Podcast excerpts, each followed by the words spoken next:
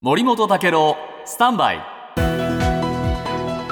長官読み比べです、はい。えー自民党のお安倍派最後の総会を開きました、はい安倍派というのは清和政策研究会というんですね、はい。で今日朝日新聞。この清和研は、えー福田元首相が1979年に清和会として創設したものであると。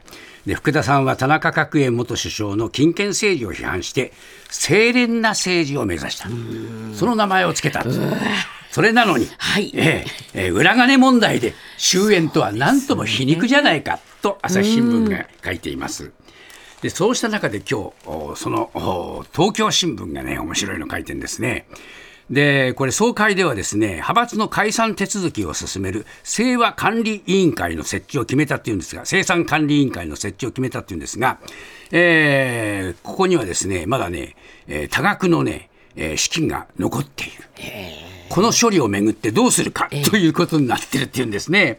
でね、この生産委員会のね、えーメンバーはね、えー常任、えー幹事会の15人があ業務に当たると。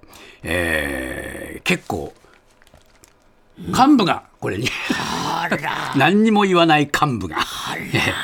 で、ある若手、えーがこう言ってるっていうんですね。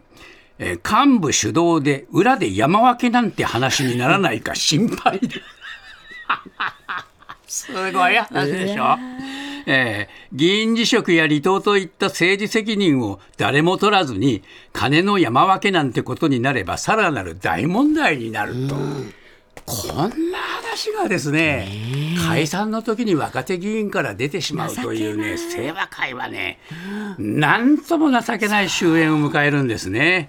でね、そのお金たるやね、1億6千万以上あるんですって。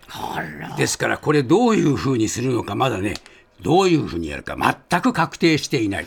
さあ、この金の行方を見たいですね。